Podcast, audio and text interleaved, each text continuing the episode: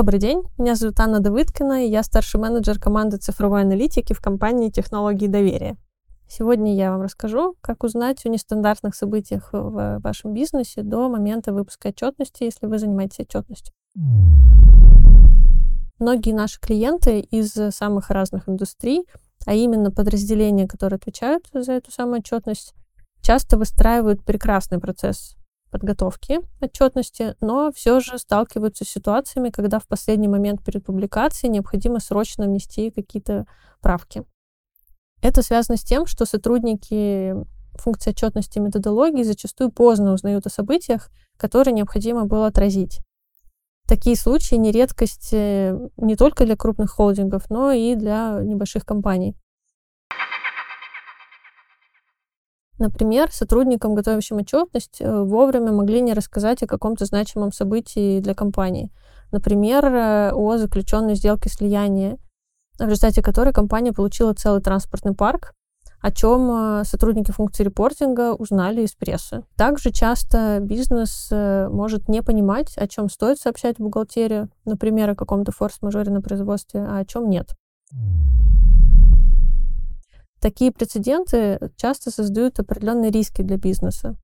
Я думаю, что это понятно, что если в отчетности не были отражены важные для бизнеса события, то руководство компании и ключевые пользователи этой отчетности могут быть введены в заблуждение.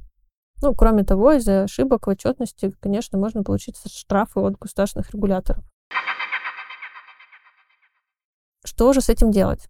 Мы в ТДО совместно с нашими заказчиками разработали свой подход к оптимизации и упрощению процесса предварительного выявления нестандартных событий для отчетности.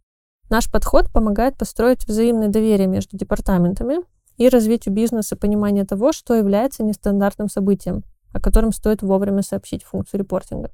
Мы помогаем клиентам наладить партнерские отношения между подразделениями в компании и для эффективной коммуникации использовать какие-либо цифровые решения, например, чат-боты, цифровые методологические порталы с удобной навигацией, с поиском по разделам. И также помогаем развернуть специальный модуль в системе управления изменениями. Он сможет не только собирать информацию по проектам и операциям, но и позволит бизнесу заранее регистрировать возможные потенциальные изменения. Но для развертывания таких систем в первую очередь бизнесу необходимо определиться с терминологией, которая будет общей как для самого бизнеса, так и для функции репортинга. Также часто необходимо перестроить процесс обмена информацией, определиться с ролями участников или даже ввести новые роли, например, бизнес-партнеров, координаторов изменений или аналитиков по изменениям.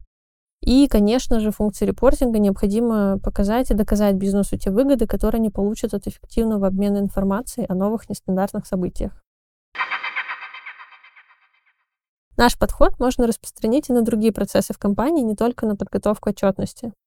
Но делать это нужно аккуратно, чтобы не сломать то, что уже работает. И мы помогаем нашим клиентам определиться с тем, что нужно именно им и что важно для их бизнеса сейчас. Обращайтесь, будем рады помочь.